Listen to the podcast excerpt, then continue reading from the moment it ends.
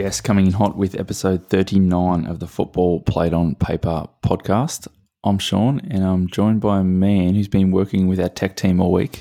Jobber, how are you, mate? Yeah, good. Yeah, I spent the week in China, so um, it's been really good with the guys. Had a bit of problems last week. I'm gonna I'm gonna blame Optus. Um, I don't think people are blaming their internet providers enough lately, so I'm gonna put the blame squarely on Optus. Okay, so um, Ralph, Sinju, and um, Simon were out there sorting it out for you. It's all yeah, done. out in the field. Yeah, it should be fixed. I sound crisp. Um, back to my usual self. But look, let's get into it. What's the flavour this week? Oh, flavour this week. Um, what do we got? We got some an opening question, which is nice that that's back. Um, weekly happenings, a fair bit going on, um, including some witchcraft. We'll get to that. Premier League review, um, 10 games that we need to cover, and then there's a um, another set of games that we need to preview as well. So then we're off to transfer corner and into socials as well. So, geez, big show. You better crack in, mate. All right, so your hero Mesut Ozil has said his goodbyes to Arsenal this week and looks to finally be leaving. What is his legacy for you in the English game and more as an Arsenal player? Oh, I enjoyed his um, private jet and uh, Fenerbahce um, scarf, hat, and jacket getting onto the plane um, when he was on his way to his medical. And in the back of my head, I'm like, oh, Mesut, I don't know. I wouldn't be that confident I'd get past this medical and play the game for 12 months. But um, anyway, there, there, were some good images coming out of that. But I think it's just one of um, the flavour he leaves me with is a bit of just underwhelming and like what could have been. So if you look at his potential and what he's delivered, there's just huge gaps between that. Um, so yeah, I just don't think I can sort of get past that.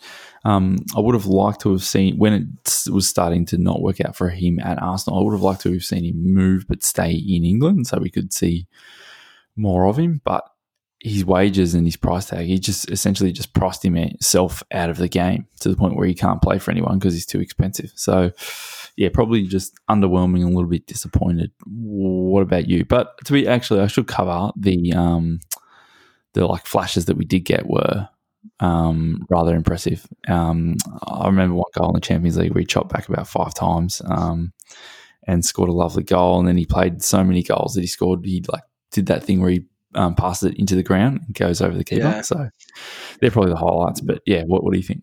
Yeah, and like I suppose if he's in a team, the team has to sort of run through him, or else he just becomes like completely redundant. Because defensively, he's not very good. He's not a bloke who's going to play well in a system that requires a significant defensive effort. But um, I suppose for me, it's a bit of uh, cloaks and daggers is how I'll remember Ozil because like he's so mercurially talented, and then one day Arsenal just decided he's not for us. Um, he was a big wage earner. Um, he, like they couldn't move him on. I don't know if he didn't want to move on because it was his wages, or if he's like, I'll take a wage cut, but I want to be let go for free or whatever. Um, and then Arsenal just decided, no, nah, we're not playing him. And I think he made some comments publicly about some of the Uyghur Muslims in China, and that potentially cost Arsenal a bunch of money, and that's potentially going on in the background. But it makes you wonder whether or not like he wanted to stay because he wanted these big wages, or if it was Arsenal sort of lagging the chain a bit because it's just so disappointing to see a player of his potential basically sit out a season at his age. Um, and obviously, he I think he won an FA Cup, didn't he, with Arsenal? Yeah, well, he, might, he probably won a couple, I think. Yeah, so like, it's, it's, not as though he had like he had an awful time there, but just the the way that it ended is just so sad for a player of his potential. Um, and I wish they, I really wish they could have managed that better and just more promptly just to not have to have him sit out for a year, basically. So sad day for Arsenal fans. Yeah, he, he's one of those players, as you say, where you either got to be fully in to him and you, play him, um, and essentially all of your play goes through him, um, or completely off him. Like he's rather polarizing in, in, in that sense. Yeah. Um, don't don't you think? Because yeah, it's a, as you say, he doesn't really offer anything. It's a dying breed of player. Yeah. Like that mercurial number 10 type player that we grew up watching. Luxury type yeah, player, yeah. Those players don't really exist anymore. Yeah. All right, let's get into the weekly happenings, mate. All right, so big one. So Rangers drew at Motherwell, so the Scottish Premier League race is still on, cutting their lead to a mere 21 points. Um, Jeez, I I have a soundbite um, from one of the earlier episodes that we ever did where you th- said that um, Rangers were, um, you know, they've you got Stevie G, they're, they're doing well, they've got some signings coming in. What's going to happen? And I said the gap is too big. They'll take a step to close it this year, but they won't surpass Celtic. Hmm. How yeah, bloody wrong that is. Don't find that soundbite. Um, no, I still think Celtic can reel them in. Um, it only requires seven straight wins. Um, yeah, look, they look home. Stevie G's done it, but we know what happens with Stevie G when he gets close to a title. So I don't know if he's going to slip on his way into the ground or something. Um, next one is this one caught my eye. So, Zimbabwe national team coach, and I won't even try and pronounce his name at this stage, has accused Cameroon of witchcraft, one of the deadly sins, after a dead bat was found on the pitch following Cameroon's 1 0 win. What do you make of this? And is like you've seen a fair bit of witchcraft in your time. Do you think it's witchcraft, or is it just a good result for the Cameroonians? No, that's witchcraft. I know witchcraft when I see witchcraft, and that's witchcraft. Um, a decapitated bat on the um, halfway line. That's witchcraft every day of the week. Yes. so Zimbabwe are up in arms. I don't know if there'll be a result out of this one, but um, I'll keep you posted. So, other big news. What a week it's been. Big Wayne Rooney retired from football this week to focus on his managerial career. That focus didn't do him too well. They lost 1 0 to Rotherham. But how sad is it to see Wazza finally retire? No, I don't know if it's sad because we've got blessed with so many years. Like, how many how many time like years did he play? Like he's had a very long career because he started so young and he's in his mid thirties now. Um, and he's retiring, so we got to see him a lot. And I have been enjoying some of the reels of his goals this week, like a little montage of um, oh, I don't know, take your pick, whether that be he's dribbling around um, people and, and, blasting it past the keeper, or he's like he's got like a thirty second clip of like halfway goals um, obviously, that bike against Man City comes to mind. Um, his hat trick on debut in the Champions League. Like, yeah, I've have been enjoying watching all these goals this year. Yeah, it's, it's sad seeing the players that I grew up loving um, retiring. But yeah, like as you said, such a range. He's got free kicks. He's got these big volleys. Borough, Newcastle. He's got the bike against City. I think I I remember the assist for DC United when he first got over to America, and he slide tackles a player on halfway, and then hits like a six yeah. yard switch to the back stick. Yeah. He, he could just yeah. do everything, Wayne Rooney, um, and he had like the attitude and application to match. What, so, what is your favourite Wayne Rooney memory being a Man United fan? Uh, the bike against Man City. Yeah, can't go faster, can you? No, you can't. And yeah, I mean, even though it come off his shin, he didn't mean it. It's still a great goal. the hat trick on the Champions League debut is pretty good as well. Um, just because of, like there's a lot of hype attached to him. He was so young. He's splashing thirty million. He comes in and scores a hat trick on Champions League debut.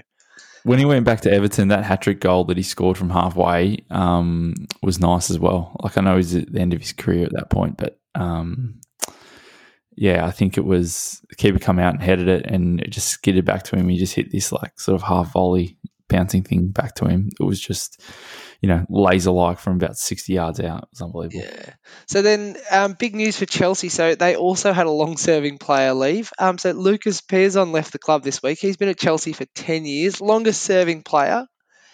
Um, he turns 27 this week. He's been sent out on loan, I think, about 13 times. Um, and he's been he's made just three senior appearances. Have you ever seen Lucas Piazon play? Um, I don't think I've ever seen him play. I see him on FIFA and stuff like that, but no, I've never seen him play. But I mean, for him to stay there that long um, and not deliver much to the first team um, and sort of slide under Abramovich's um, radar, he must be hiding in a laundry basket somewhere. He's hiding at other clubs. he's he's the king of the loans. I don't think I've ever seen a player loaned out as much as him. But um, no, look, it's sad to see him go. Um, I'm sure Chelsea fans are devastated if they recognise him. But look, let's get into it. So we're going to go deep back into last week. So Man City won, Brighton nil. Um, what do you think of City against Brighton? Oh, a bit clinical from City, wasn't it? They just seem to be I know back to their old self. I know we've got a couple of um, Chelsea games. Oh, sorry, City games to, to cover. But yeah, I just thought they were just just too clinical. Um, oh, not clinical, probably professional is the word I want to use. Um, I did think that they missed a couple of chances that they probably should have taken to make that score um, a little bit higher. But yeah, I just I don't know the the gap between the two teams is just so huge. Don't don't you think? Yeah. Yep. So a Phil Foden winner in that one. So that got them away 1 0. And then um, you had Arsenal Crystal Palace nil all. Um, I think we had Arsenal predicted to lose this game on my side. Um, Palace nil. Very disappointing display from Arsenal. What do you think? Um, yeah, well, I probably just agree with that. Really, that Arsenal a little bit underwhelming, especially the little bump that they've had. Um, I mean, this this finished nil all. Um, I think Arsenal welcome back um, Partey back to to this game. He just come off the bench, um, so they got a little glimpse of him, um, which was nice. But yeah, probably especially with Palace's form at the moment and what they can do going forward. Um, yeah, I would have liked to seen Arsenal sort of continue their their form and their their little run. But yeah, drop points, especially coming off off um, three wins in a row. Not ideal um, at home as well, but I think the main thing for Arteta is that um, yeah he keeps picking up points um, and keeps moving moving forward. A nice clean sheet for Arsenal, which is um, something that they can um, take out of this game, which is positive. But yeah, probably should have got it done against Palace. Yeah, I thought Palace had the better of the chances, to be honest. Um, Arsenal had a good strike from Hector Bellerin. That's the closest they went. They just didn't look like they had any ideas to break Palace down again, which is a bit of a trap that Arsenal have fallen into. But um, yeah, very disappointing display from Arsenal. Very dull game as well. Um, so I think so, Roy's probably happy with that. Yeah, well, I think Roy would be happy with that. I think um, Arteta wouldn't be, but yeah, I think it, it moves them um, into the top 10, top half of the table, which is um, at least something considering I think they got as low as um, 16th um, earlier on this year. Yeah, so not a great result for Arsenal, but Palace take a point. So then move into the weekend. So Wolves 2, West Brom 3. I believe I called this one as a West Brom result, and they did it. This this was action packed, wasn't it? Yeah, I like. Did you know that? Um, what were they calling this? Like the Black Country Derby? Yeah, yeah. I, I, I don't get. I don't get involved in these sorts of derbies. They're, they're becoming too much for me. Oh, I couldn't, I couldn't, um, couldn't keep up with all these derbies. But um, that one is new to me. I hadn't heard that before. But you said it was an eventful game. It was, it was an eventful game um, for Boly. I mean, in, there's five goals, and he's involved in every single one of them. So the so the, the when he gives away the pen, um, it's like he, he comes in from behind and it, it's like um, doesn't get the ball. It's definitely a foul, and the debate is whether it's in or outside the penalty area. Yep. So I think it ended up being inside. But then what I one of my favorite favorite shots was um, they cut to him. The penalty's been given. The ball's on the spot and they cut to him, and he's got the white paint on his face um, from from making the tackle from the um, edge of the box. Uh, so I, in my head, I was like, "Well, that just it means he's guilty, right? He's got a white stripe down the side of his face, so therefore his legs must be lower than that." So. Um, yeah, pen for me.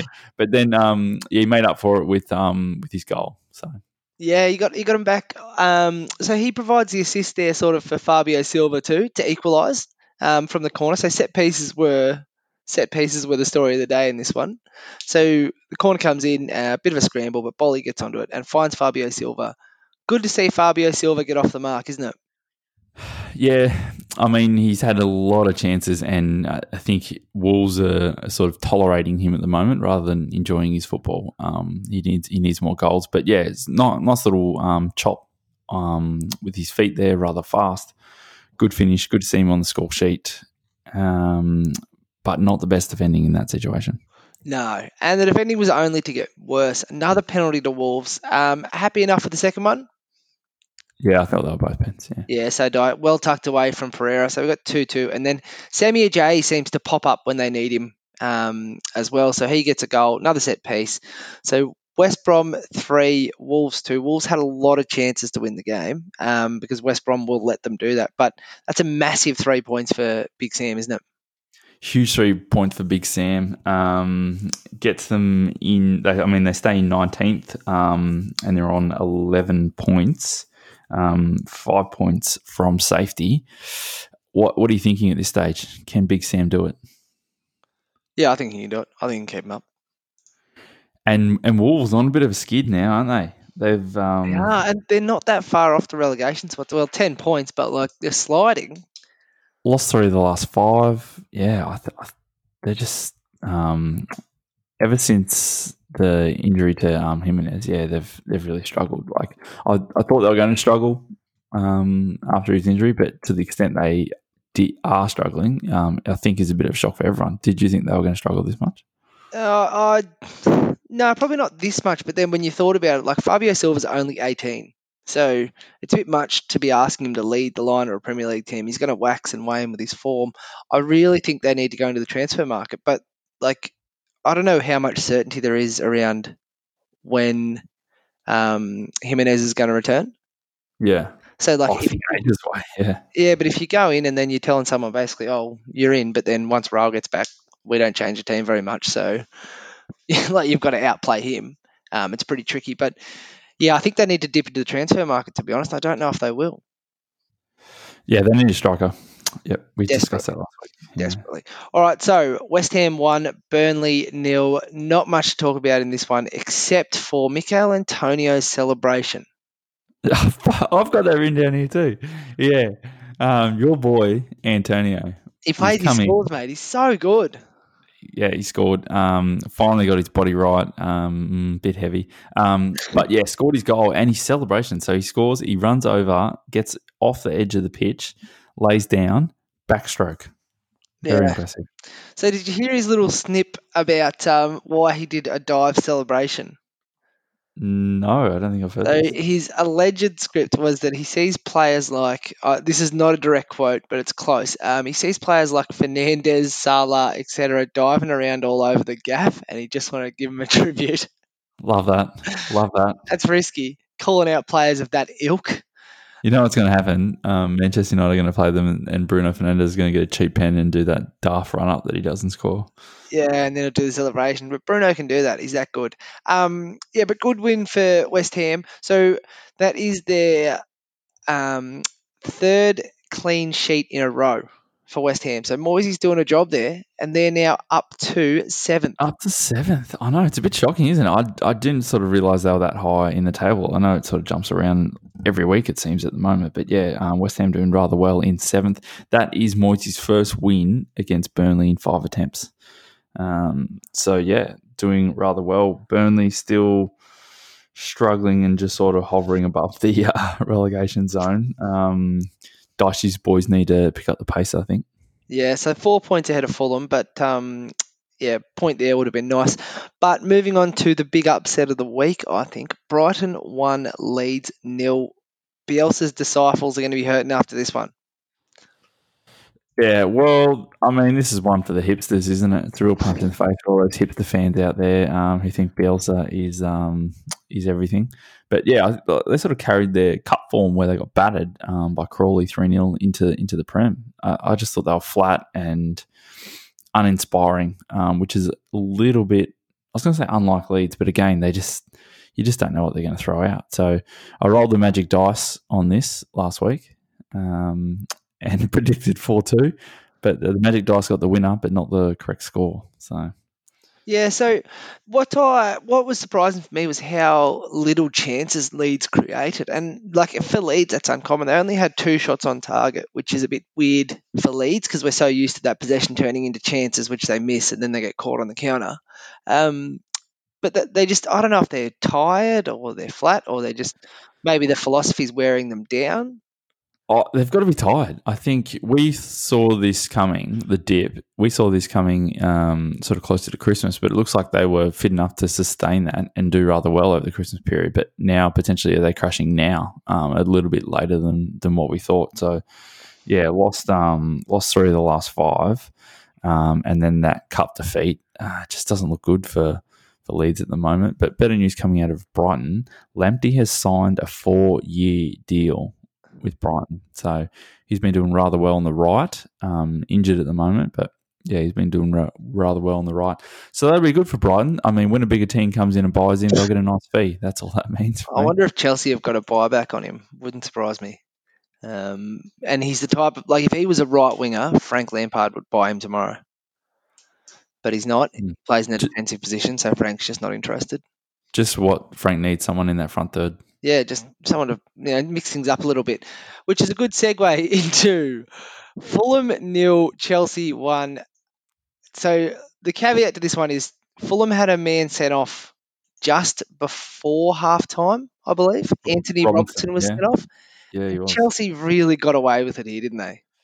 It really annoyed me that they sort of snuck away with this. Oh, I've got down here that they squeezed past Fulham. Um, yeah, Squeezed I think past that- ten man Fulham as well.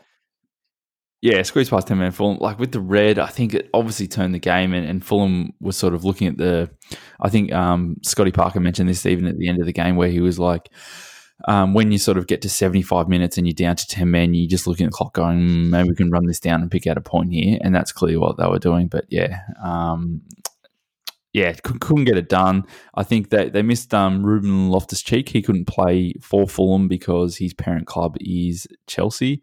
Um, good to see Olivier um, Giroud back.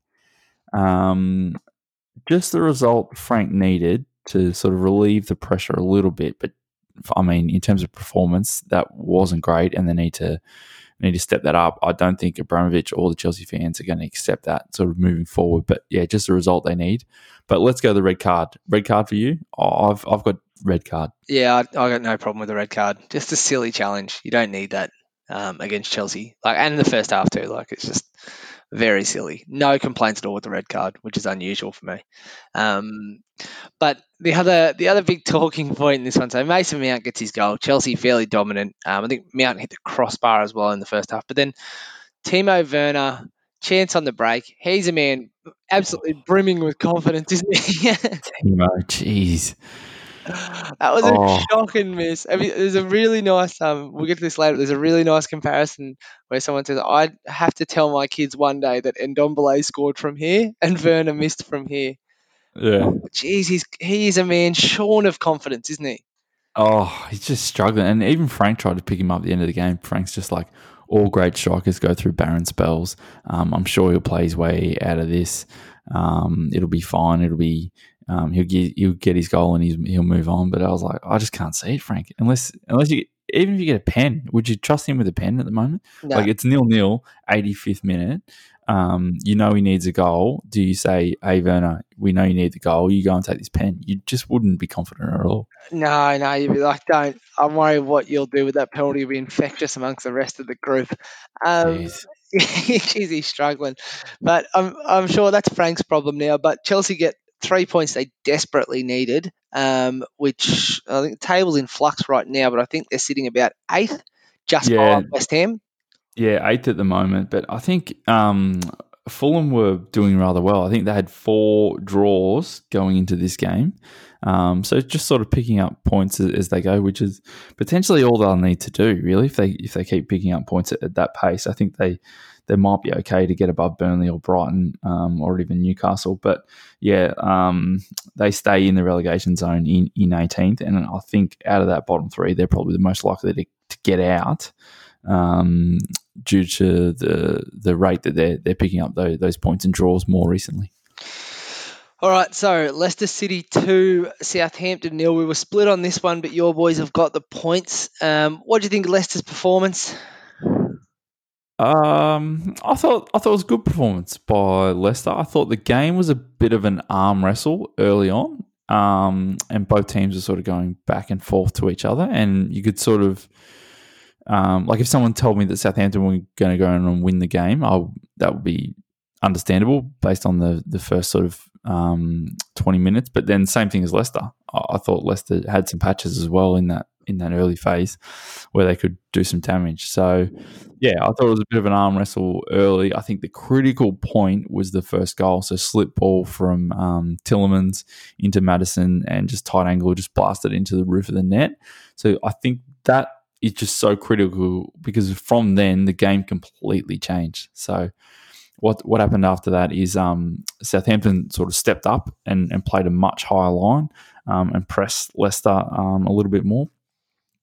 And so from there, obviously they were trying to get that that goal back and and get a result, but all that did was just create huge, huge gaps for um, Leicester to exploit. And I think if there's one thing you don't want to give Leicester, it's um, it's a high line and, and gaps behind because Harvey Barnes and Vardy were just running into so many good areas. Um, and same as Ayoze Perez as well when he come on. But Leicester just had so many chances to just end this game early earlier than what they did, really, and just missed a couple of chances. I think Harvey Barnes missed a couple of chances, Vardy missed a couple of chances, but they eventually got what they wanted. Um, a little break ball again. Tielemans slipped in, um, slipped past to Harvey Barnes, and, and a nice finish for. 2 0. So, uh, yeah, a bit of an arm wrestle, and I was happy with the performance. What, yeah, I thought, I thought in the second half there, Southampton um, Southampton looked like they were going to equalise, but then in the back of your mind, you've always got as teams get more and more on top of Leicester, Leicester are almost just as likely to score. Um, yeah. look, look, for a period in the second half there where you're like, well, I think um, Stuart Armstrong hit the crossbar. Um, Shane Long was looking quite dangerous. Um, Diallo was sort of getting on the end of things, and Theo Walcott was, yeah, he was there thereabouts. But they looked like they were getting on top. And then you were like, oh no, here we go. Because Leicester had a couple of sort of half breaks. There was a couple of balls that didn't quite get onto Vardy. And then eventually Harvey Barnes just got on the end of a break and game over. Yeah, nice finish by Harvey. His finishing's really improved. So um, he scored a couple of goals um, on his left foot in the last few games, and then that was a nice finish on his right foot. Sort of opened his body up and, and guided into the corner. What did you think of Vardy? I he, I just couldn't. I just don't think he's 100 percent fit at the moment. He just looked a little bit off, um, and he was taken off towards the end and sort of grabbing at his hip. Yeah, he doesn't look quite right. Um, I don't know if he's injured or if it's just a bit of fatigue for the Christmas period because he does play a pretty high intensity game. But yeah, he didn't he didn't look quite at the races for me. Um, and I'm not sure why, but you can't like you can't not play Vardy if he's even like 60, 70 percent fit. Like Iheanacho is just not a substitute for Vardy. Oh, he's so bad. Yeah, so bad. Leicester need a striker as well. I think they need a striker just for backup for Vardy. I, I know we spoke about Wolves and Man City um, needing one, but yeah, I think Leicester need one um, to help take the load off of Vardy. But yeah, after Leicester won that, they sort of wedged themselves in between um, Man U and and Liverpool going into into their game. So it was looking sort of rather tasty there at the top. Yeah, very much so. So great result for Leicester because I think Southampton are like a real banana skin for these big clubs because um, I think they're sort of they're in that Europa League type spot. So it's a good win for Leicester. Um, so yeah, I, I, can. Sorry, I just I consider um, Southampton like a bit of a gatekeeper to that top top six. Do you know what I mean? Like you have to beat them to be able to crack into that that top six. Like yeah, sort of a gatekeeper type thing. Yeah, yeah, I think that's about fair because I think I think they're definitely in the next tier where Wolves previously were or Everton around that sort of space where you have to win that game because they're the team that can hurt you. Um, they're not quite in that big few. So next one is a team who are very much not Sheffield United one, Tottenham three. So again, if you're Chris Wilder, you're talking to the boys, you say, lads, massive game this week. We really need to shut up shop. Don't concede early. Just as you're sitting down on the, t- on the bench, Serge Aurier rises like a salmon, bam, me down 1 0. What did you think of this one? Yeah, well, interestingly, that's exactly what I had written down here for the, this game as well. Stop conceding like, early, boys. My they God. do it all the time. They give themselves no chance. Do you know what I mean? Like, I think, and they're they're a team that that like they won't blitz a any other teams. Like, do you know what I mean? They don't have the firepower to score three and, and get it done.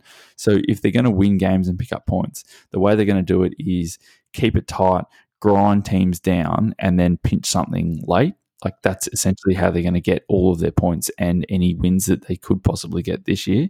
And then to go out and cop one in the what was it fourth minute, um, yeah, just not really good enough. And then Harry Kane popped up in the 39th, and it was two 0 at half time, and you just thought, yeah, this this could go out to anything. Um, but I thought they wrestled back rather well um, inside the um, second half, which I mean shows some character. But um, yeah, they're just oh, just a sad team to watch at the moment.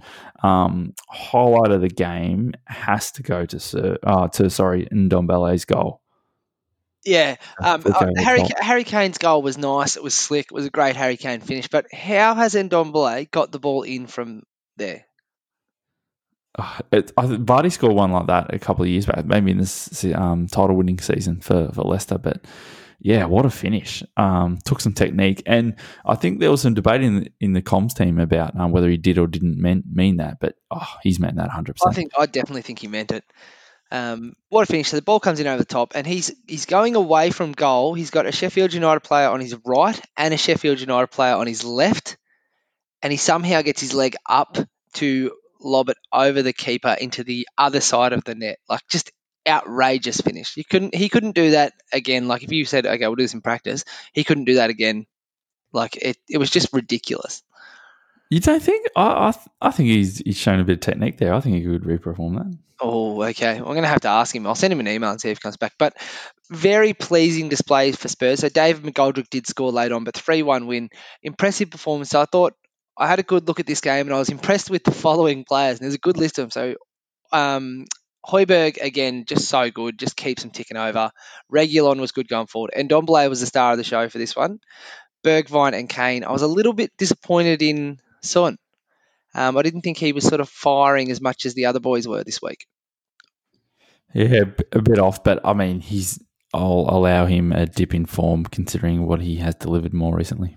Yeah, he sets the standards high, but big three points there for Spurs. So Spurs um, keep the pressure on the top four, currently in fifth, but um, Jose be pretty happy with that. Sheffield United, um, potentially just a flash in the pan, five points, six points behind second last place West Brom, and seven points behind Fulham. They've got that win, but they're still in a lot of trouble. Yeah, they're going to struggle. But what do you think about Spurs? Do you think they can crack into that top four or not? Oh, I think they're, they're really doing all the right things, aren't they? But they it's just so it's fluctuating so much right now. The only team that's not fluctuating right now is City, but they've already had a big lull at the start of the year. So like you just you just don't know. And I Liverpool obviously got the points against obviously got a point against United, but it's just moving around so much in that top bit. Yep. All right. Are we going on to the big one? All right, so Liverpool nil, Manchester United nil. So this was at a very inconvenient time, but um, yeah, I know. like you just have to make time for these sorts of games. What did you think? Liverpool happy with a point? Oh, see, I was discussing with this with the mate. I think that, um, yeah, Liverpool would be more happy with the point.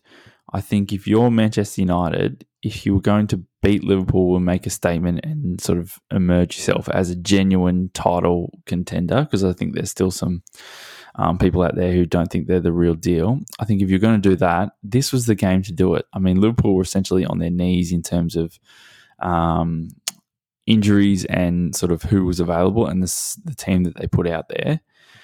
Um, you've got to sort of the 60th minute and it's nil nil. Um, and you've sort of worked out that they're not that great or not that intimidating. And I think that you really could have gone on, um, pushed harder and, and won the game. So I think, um, based on that, I think Liverpool would be more um, impressed with the point. And I think if you're Manchester United, that if there's ever a chance to go and step on Liverpool's neck, that that was it. And they they just didn't do it. Um, I felt sort of both teams looked a little bit scared during the game of, of losing. Yeah, I think that was that was the undertone of the whole game. I think that both teams were a little bit scared of losing. So Henderson and Fabinho started at centre back for Liverpool. Obviously, that's not the ideal combination, but both of them held a good account of themselves. I thought Fabinho was probably the best player on the pitch, to be honest, um, over the the course of the game. But Liverpool definitely had the better of the play. But I think towards the end there, Manchester United had the better of the chances. Um, there was a lot of block shots in the first half from Manchester United's defence, which like suggests that Liverpool were very much on top, but they just couldn't create that that clear chance to take the lead. Like I don't think David De Gea had a great deal to do, um, but they definitely look like they've always got that threat. Do you know what I mean? Like you see you see the balls going to the box, and you're like, oh, this could be the one, but it's just not quite happening for that front front three, is it? Yeah, that. Um, I think I agree with you in terms of Manchester United had the probably the bigger chances or um, bigger opportunities to, to go and win the game. I would have liked to have seen Greenwood being introduced a little bit earlier. Um, it was nice to see Shaqiri get a start. Um, we do enjoy Shaqiri on on this pod. Yeah, I, I agree with. Um, I mean Henderson and, and Fabinho obviously doing a patch job at, at centre back. So again, that was another opportunity for Man United to go ahead and, and be braver, um, and, and go and win it. But yeah, I mean, Pogba was he a little bit quiet? Was um, Bruno, you know, a little bit quiet? Did he not really step up and? So I thought Pogba, Pogba was? Pogba was average, but what Pogba was doing poorly was defending really poorly. Because I thought Andy Robertson looked the most likely threat. Like in the first half, um, Firmino should have laid off to Andy Robertson. They should have led going at half time. Um, potentially Robertson had a bit of ground to cover, but Harry Maguire was going to come across. But um, Firmino's got the box. I've uh, got the ball top of the box. Robertson sort of flying on the outside, and Firmino's opted to shoot, or he did a trick or something, um, and he could have laid off to Robertson. Pogba should have been tracking back more fervently there, and you could see every time Manchester United sort of set up in the defensive structure, Pogba looked like the man that was letting them down, or he's a bit slow to react. But then he's he's so dangerous when he gets the ball with his passing.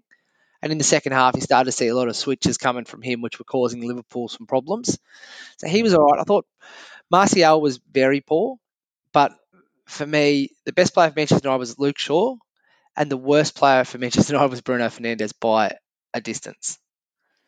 Yeah, uh, like with the with the Pogba thing, I think I touched on that on the last pod where I thought um, defensively that's where Liverpool will go. Whatever side he's on, that, that's the side we'll go down because I think we'll get least resistance um, out of him and initially. So, yeah, I agree with that. Um, do you make of anything of this narrative about um, Fernandes not sort of turning up against some of the bigger teams? I saw a stat rolled out that the his performance against the top six or the big six or whatever um, has yielded no assists and only one goal. Um, and that goal was a penalty in the game against Spurs where they got battered. And so, yeah, a I, bit of flat track bullying there. I don't. I don't think that's. I refuse to take that narrative into all actually because like you pull that stat out right, but you're talking about the six best teams in the country where goals are notoriously hard to come by. Like if you look at the results in these games, they're like like these games are games you don't want to lose, and Manchester United set up like that. Like the team is structured to not lose the game. They're not set up to win the game. And you're like, oh, the attacking midfielder doesn't have many assists. Of course he doesn't. Goals are extremely hard to come by because they're set up to not, not like they're set up not to concede. So it's, okay. I don't I don't buy into that narrative at all um, because I think the goals are so much harder to come by in those games that like you're naturally going to see those statistics go down. Yeah, okay, a bit, a bit defensive there, but um, I'll take that on board. And then very defensive. On, I've, I've seen that.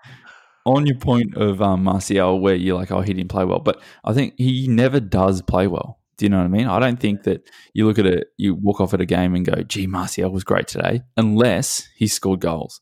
So, yeah, appreciate um, he didn't play well, but I think all it would have taken is, um, you know, a ball to come across and and him to take one of those chances. I think he had a, a headed chance that um, was sort of a half chance yeah. that he could have taken. But all it takes is for him to score that, and he gets the winner, and all of a sudden he's best on ground. All of a sudden, so yeah, yeah so I just don't. Other, he's not. He's not that type of player, is he? Yeah, no, he's not. He's, he's either really good or he's just not in the game at all. Um, yeah. So two other things I think is important in this game is one is Thiago Alcantara looked like he just looked a class above, um, like absolutely majestic on the ball, dictates.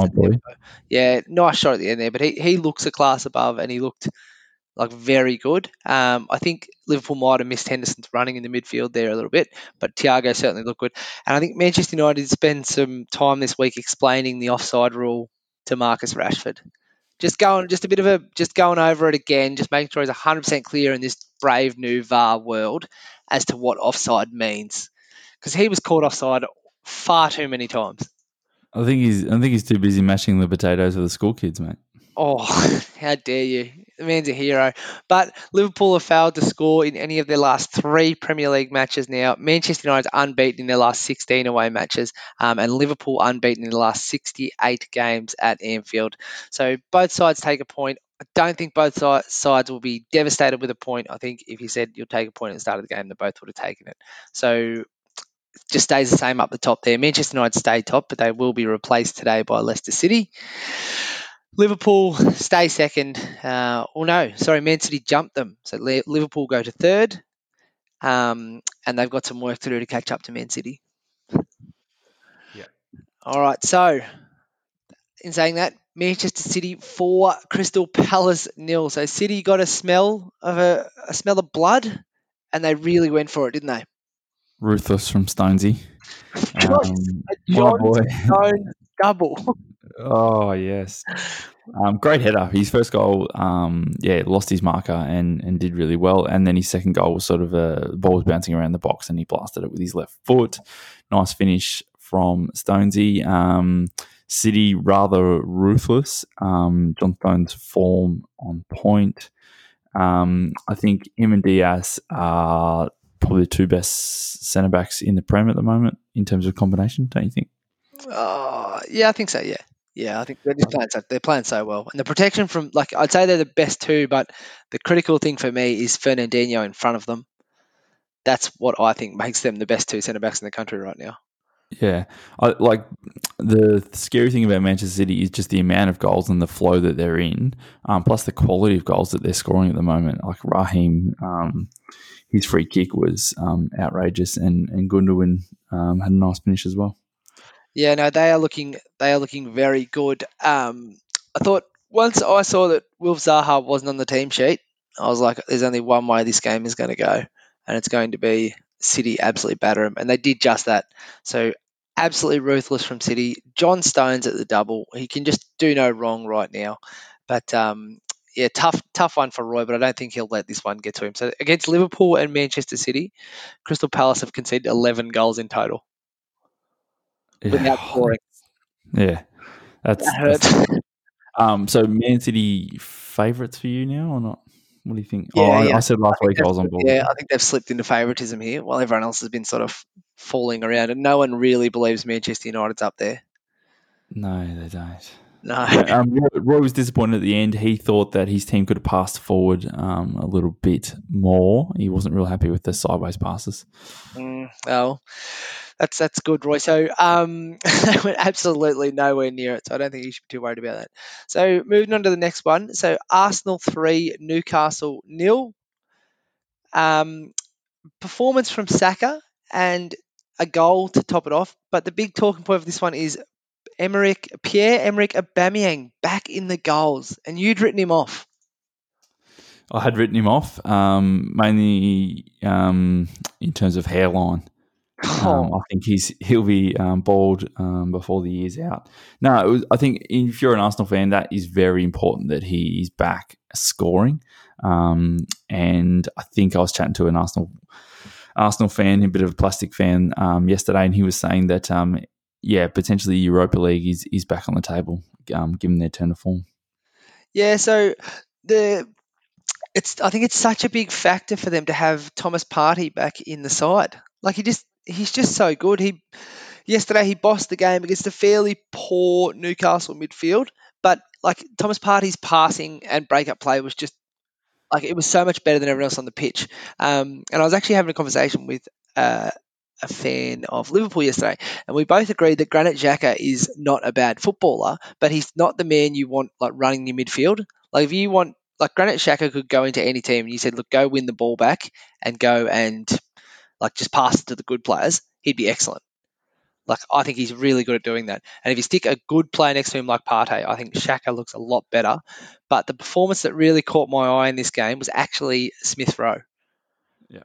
I, like he, had, I thought he had some lovely touches in and around the box, and he got a nice assist. But he's just he works so hard to get on the end of like like create chances and get on passes, and I really enjoy watching him. I think he's going to develop into a great player for Arsenal.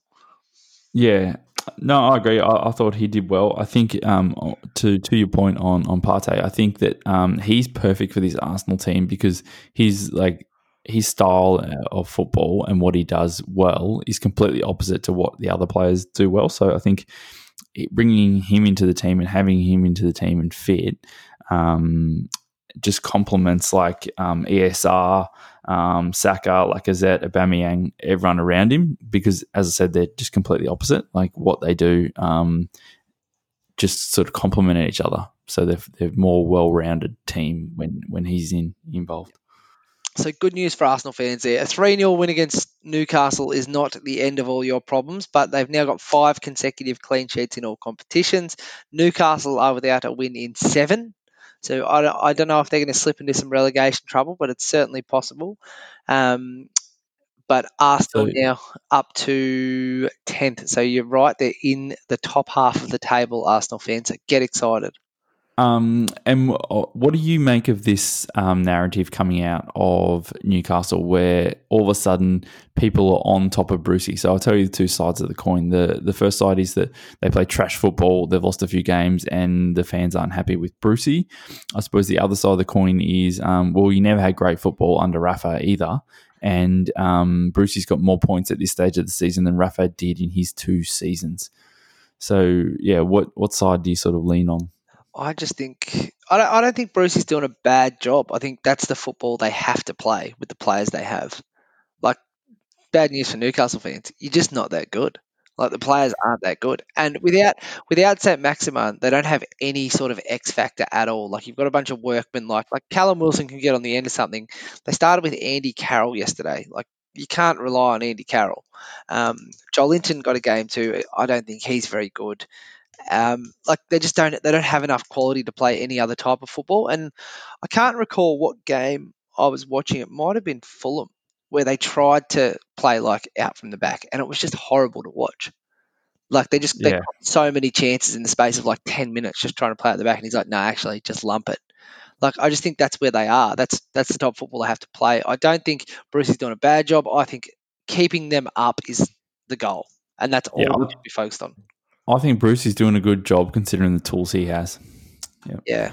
They need they need to be a bit smarter in the transfer market, but you can't do that with Mike actually like refusing to pay out for players. The one time they did do it, they ended up with Joelinton, and that just hasn't worked out for anyone. Oh no. Um, all right, so that does it for the review. Let's move on to the preview. We've got a handful of games um, to to look at. So let's start with West Brom, West Ham. What do you feel here? Yeah, so obviously I'm going to tip West Ham if Antonio is playing. I also think that he will score if he plays. Um, I think he's the best player that they have by far. Um, but yeah, I think West Ham will win this one. But West Brom showing some encouraging signs last week, obviously the win over Wolves. But I just think West Ham with Antonio up top are going to be too good for them. What do you think? Yeah, I think West Ham will be too good for them. Um, oh, I- like Sam coming up against his old team, but I think um, yeah, West Ham will be too strong. I think they've just got um, some people who can hurt um, West Brom, whereas West Brom don't necessarily have that going the other way. So we'll see see where that goes. Um, but yeah, I'm I think West Ham. Yep. All right, so All right. Leicester City versus Chelsea, Werner versus Vardy, Evans versus Thiago Silva. Who do you like? Uh, I think Leicester will still beat them here. I think um, I think Chelsea just struggling too much, and something's not right there, and I can't work out what it is yet. So It's Frank. I'll tell you. it is. It's Frank Lampard. Stop looking. he doesn't know what he's doing. Yeah. Uh, yeah. Um, yeah, I think I think Ndidi will have a big game. I think Maddison will have a big game as well. So yeah. um, Ndidi, Ndidi, he's just the rock that keeps them ticking over, isn't he?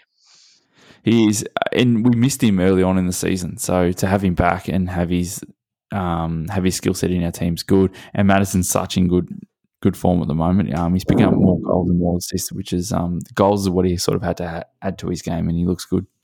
Yep. No, so Leicester City, I think, will get home fairly comfortably in that one. So moving on, so we've got Manchester City versus Aston Villa, the league favourites right now versus the league surprise packets. Who have you got in this one? Absolute banker for Man City. This one, um, never been more sure of anything in my life. So Man City and Man City by a bit of a stretch too. I think they'll do a number on uh, Villa here. What are you thinking? Yeah, I think Man City will win this one. I'll be interested to see if Pep takes the opportunity to rest any of the players. Um, I don't think they really need it. This is a catch-up game, isn't it, from COVID nineteen? Is that right? Yeah, I believe so. So, um, yeah, so I think at, at the moment, um, Man City have played sort of two less games than, than some teams, so they've got a bit of um, catching up to do, Yeah. which is sort of given their false position in the in the table as well. Like if, if they win all their games, they're on top. So yeah. people are talking about them very differently. But I think just because they're behind in a couple of games, um, they've just stayed off the radar a little bit. But yeah, I think they'll do a number here on Villa. Yep. All so right. Villa, Villa actually have only played 15 games, which is the least in the competition. If Villa win all their games, they go top of the league. They do not, do they? They do. They do.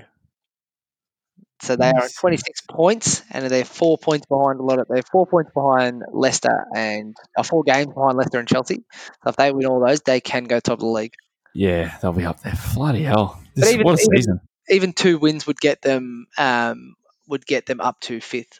So Yeah. they're they're doing quite well. I think they also like it'd be good for them to get some games and sort of see where they actually do sit with all the games being played. Um, Mm. they like they do have an opportunity here to to hurt Man City. It'd be interesting to see how City can deal with Jack Grealish. Like obviously City are going to have a lot of ball. Grealish loves to dribble on the counter. Like there's there's opportunities there for for Villa, but I just think City are going to be far too good. Yeah, Dias and uh, Stonesy clean sheet this this game as well. Um, all right, Fulham at home to Manchester United. What are you thinking? Manchester United win here?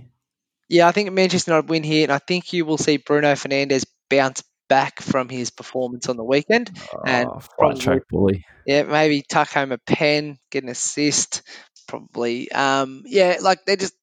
It was a very defensive display for Manchester United the weekend. It'll be good to take the shackles off a little bit against Fulham. Uh, Fulham obviously have a bit of an improvement of late, and they will get lost Loftus Cheek back, but they still have only 12 points and they've copped 25 goals. So I think Manchester United will be pretty comfortable in this one. What do you think? Yeah, unfortunately, I think Manchester United do a real number on Fulham here. Um, I think there's a lot of goals in, in this game, and um, yeah, I think Bruno will um, bully some of these uh, smaller teams. I'm, I'm buying into the narrative. we can, we can stop that right now. So the other game is Liverpool versus Burnley. Do you think it's going to be a similar theme, or will Dyche's boys really turn up and put in a display here? No, so I think it's going to be much tighter than the Fulham Manchester United game. I think, um, yeah, Liverpool are obviously struggling struggling to pick up some goals at, at the moment. So um, I think that will continue. I think this will be tighter, but I think Liverpool will pip it. Yeah, it'd be interesting to see because Brighton, uh, Brighton, Burnley um, have only scored nine goals this year, which is the least in the division. But they are four points above Fulham in the relegation spots. Liverpool are the premier attacking team in the competition with 37 goals, even as everyone is saying they've got all these struggles up front. So I think they'll get home fairly comfortably in this one. All right, so that does it for the um, review, and so we are off to transfer corner now. So it's been a move on everybody's lips. Mesut Ozil has joined Fenerbahce. Are you excited Yeah. about this one? Oh, I don't know if I'm excited about this one. I think it's good for Mesut that he gets out and, and plays some football. Um, as I said, it was a bit unusual that he had all the gear on flying over to do the medical when um, I wouldn't be that confident if I was Mesut. But yeah, I think Arsenal fans will be happy that he's off the books, and I think uh, Fenerbahce um, will be happy that they've got a, a great player. So yeah, I think this is a win-win-win for everyone. Yeah, it's good to see him playing again. Um, hopefully, we get some Champions League action next year as well, um, with Fenerbahce being one of the bigger clubs in Turkey. So I think it's great to see him playing football again, and it'd be interesting to see because if they set the team up around him, anything could happen. So the other big move um, that has occurred, and we've seen results from, so Luka Jovic. Do you remember Luka Jovic? So. Real Madrid striker rarely featured, signed from Eintracht Frankfurt for a big fee, went back to Eintracht Frankfurt on loan, comes on nine minutes in, bang, first goal, and ends up with a brace off the bench. So is Real Madrid just a pressure cooker for players they just can't handle and they get away from Real Madrid and they're fine, or is it just Luka Jovic wasn't quite at that level? I just think Jovic wasn't at the level. I think Real Madrid was too big a club for him. Um, and yeah, I think he's in that second tier is where he sort of um, belongs more so than like. Is he a Real Madrid striker? I just I just don't think so. I think he's just a, a tier below that. So yeah, I think a better move for him. He you're always going to say yes to Real Madrid and um, and go there because they are who they are. But I think he belongs in that yeah sort of second tier. So calling the Bundesliga second tier risky, but we will uh, we'll move on from that. So the, you mentioned earlier, Brighton have confirmed that Tariq Lamptey has signed a new long-term contract with the club until June 2025. Are you happy about this? Yes, I think it's a good move for Brighton. Um, I think it's a good move for Lamptey, but I think I don't see him playing out his four-year deal. I think someone will come in in the next couple of years, but all that is is good news for Brighton because he's essentially on a long-term deal of four years. Um, they get they will get a nice fee for him. Yep. And so next one is David Moyes has been saying that West Ham are actively trying to bring in players but won't sign someone for the sake of it. So they got all that Sebastien Haller money. Where do you think Moyesy should spend his cash?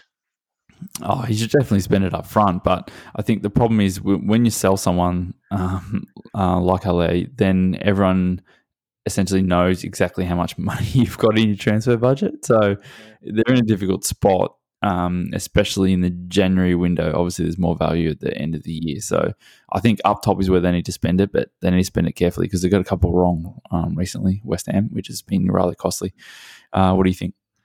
Um, yeah, so I think I think they need a, a striker, West Ham as well, because you can't rely on Michail Antonio. But you're right. I think Moyesy needs to be very circumspect with his money. It seems to be a hard market. Like this is now we're starting to feel the impacts of COVID nineteen. It's really difficult to sign players because the transfer fees haven't quite reached that equilibrium because everyone was paying so much before COVID. Um, no one really knows what anyone is worth right now. So I think you could really get done over here in the transfer mm. market. But they do no. need to, they do need to reinforce. They've had a strong start, but they need to keep improving. Okay, so former Premier League winner Danny Drinkwater um, leaves Chelsea um, for Istanbul. He's gone to Kasimpasa on loan for the rest of the year. Is this just in time for the Euros? Uh, it is just in time for the Euros. So I think if Danny Drinkwater wants to take a holiday and go to the Euros and watch his friends, this is a good time for him to do that because he needs to make a bit of extra cash. He's nowhere near. He's nowhere near the Euros. It'd be good to see Danny just playing football again. What a horrible time he's had since he's gone to Chelsea. Like he went to Chelsea, didn't work out. Went to Aston Villa, it was worse. Went to Burnley, ended up headbutting someone. Like it's just good to see him out of the limelight and playing football again. What do you think? Yeah, no, I think it's a good move for Danny. I think he's still got some football in him, so yeah, why not go out and um, try something a bit different? It clearly wasn't working for him in the UK. Yep. So one I didn't put on the list, but it's very important. So Phil Neville has taken the Inter Miami job. I know you were buzzing about this because he has that experience with the English yep. women's team. Um, some are calling it jobs for the boys, but others are saying this is just what Inter Miami need. What do you think? Yeah, I love it. I think he's perfect for Inter Miami. Um, just the style of play just really matches up with um, how Inter Miami want to play. Um, and Phil will have a great time out there um, riding D-Beck's coattails again. Yeah, no, as you do. And so the last one I want to talk about quickly is Dele Alli to PSG. What do you think? Will this ha- is it going to happen, or and how good would it be if it did happen, linking up Poch and Alli again? Yeah, I, I think it'll happen. I think it'll happen in a loan move, not a permanent move. Um, but it's just it's such a Hollywood move that really suits Dele Alli. He can work on his TikToks and his um, iconic um, plugs. Yeah, he's, um, he's making the so, Yeah, he's not. He's not. I can't see how he's going to break into that team though.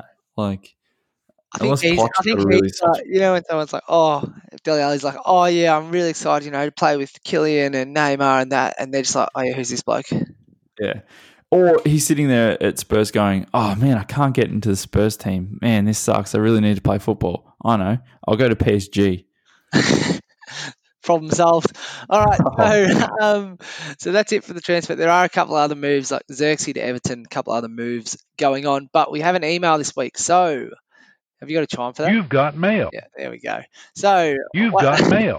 so Dom has written in, lads, how's things? The pod's been a great journey so far. Keep it up. It has been Dom. Dom. Thanks. Just want to delve into your minds to uncover your opinion on Leicester so far this season. No bias, thanks, Sean.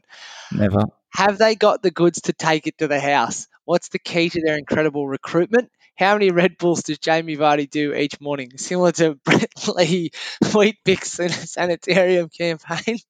So I think Brett was doing 27 at one point. So Jesus. I'm thoroughly enjoying Roger's bets. Might I add as well. Great work, Roger. Uh, regards, Dom, a devoted listener. P.S. Go the Rangers. XX. So you got three questions in there, Sean.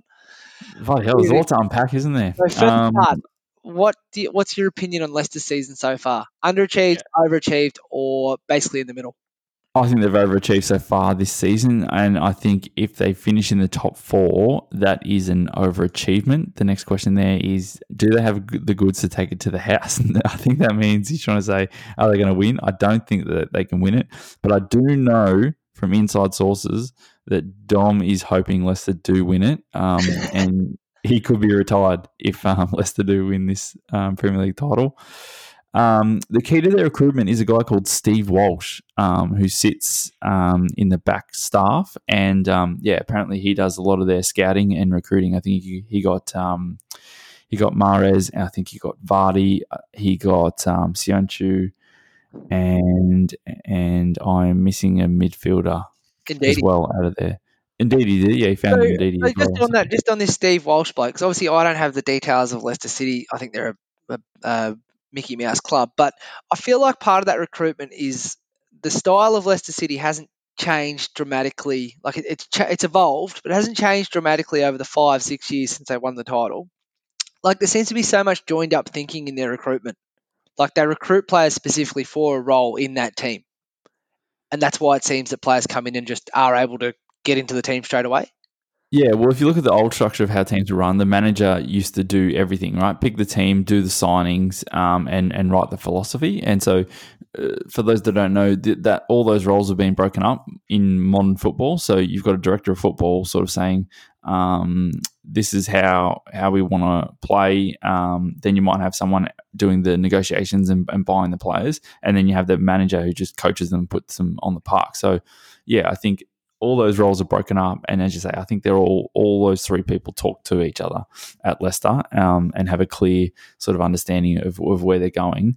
And I think the appointment of Brendy um, was a okay appointment, and I think he's doing a, a really good job. So yeah, I think Leicester in the top four would be good and an overachievement this year, and to go into the Champions League. What do you think, mate?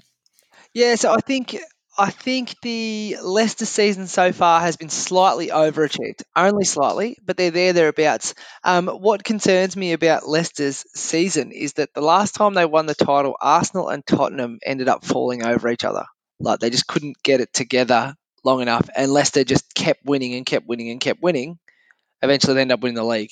This this like season right now has a little bit of a flavour about that, where like everyone's having a bit of a lull and they're falling over each other. So I don't see any reason why they can't win the title as long as the other teams keep sort of having blips Really? consistently. Yeah, I like because Leicester just seem to be sitting there and everyone's forgetting about them. Everyone's talking about Manchester United. Everyone's talking about Liverpool. We're now saying like we're confident saying, oh, City have got it right now. But a couple of months ago, they were terrible. Liverpool has still got two centre backs out. Manchester United have got some serious deficiencies. Spurs have some serious deficiencies. So like everyone else seems to be having like ups and downs. Whereas Leicester have got in there. They've sort of stayed in there. They haven't dropped in and out of the top four. They're always there, thereabouts. So if the teams keep falling over each other, I don't see why Leicester can't win the title. They should be in the same discussions as, or at a higher level than Manchester United right now. because they're a better manager and like a more, a more uh, like reasonable system. Like you know how Leicester are going to play. Leicester know how Leicester are going to play. Um, and there's a lot of joined up thinking going on there. Um, I think that's the key to their incredible recruitment as well, is that they haven't like Brendan Rodgers didn't come in and go, oh yeah, I'm going to change absolutely everything. He slightly refined their style. They're probably more comfortable on the front foot now than they were under Ranieri, but like that counter attack is still so deadly, and he knows like to recruit to that counter attack.